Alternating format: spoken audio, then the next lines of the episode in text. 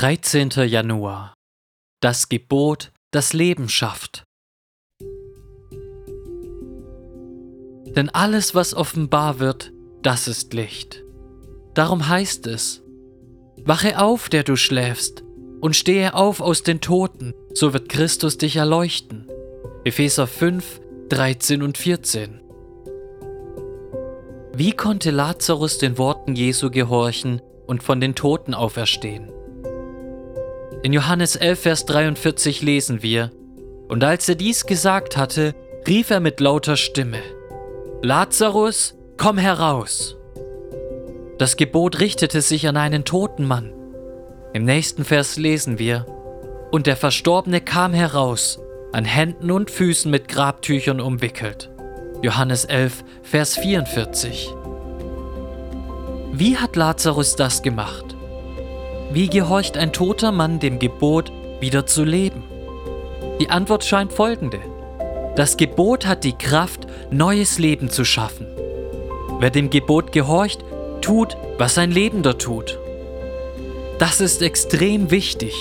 Das Gebot Gottes, steh auf von den Toten, trägt in sich bereits die Kraft, die wir benötigen, um ihm zu gehorchen. Wir gehorchen dem Gebot nicht, indem wir dieses Leben selbst schaffen. Wir gehorchen ihm, indem wir tun, was die Lebenden tun. Lazarus ist herausgekommen. Er ist auferstanden. Er ist zu Jesus gekommen. Der Ruf Gottes schafft Leben. Wir folgen diesem Ruf in der Kraft dessen, was der Ruf schafft. In Epheser 5,14 schreibt Paulus: Wache auf, der du schläfst, und stehe auf aus den Toten, so wird Christus dich erleuchten. Wie befolgst du den Ruf, vom Schlaf aufzuwachen?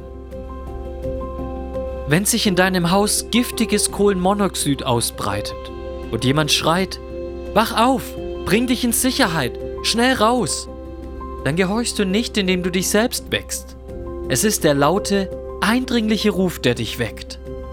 Du gehorchst, indem du tust, was ein wacher Mensch bei Gefahr tut. Du springst auf und rennst aus dem Haus. Der Ruf sorgt dafür, dass du aufwachst.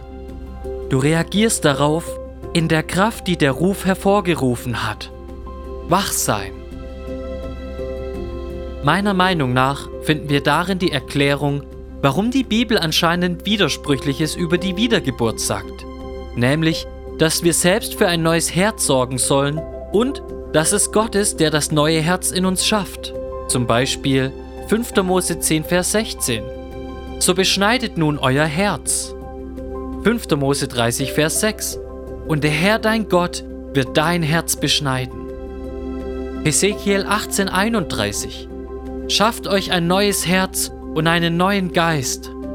Ezekiel 36, 26. Ich will euch ein neues Herz geben und einen neuen Geist in euer Inneres legen. Johannes 3, Vers 7. Ihr müsst von neuem geboren werden. 1. Petrus 1, Vers 3. Gott hat uns aufgrund seiner großen Barmherzigkeit wiedergeboren.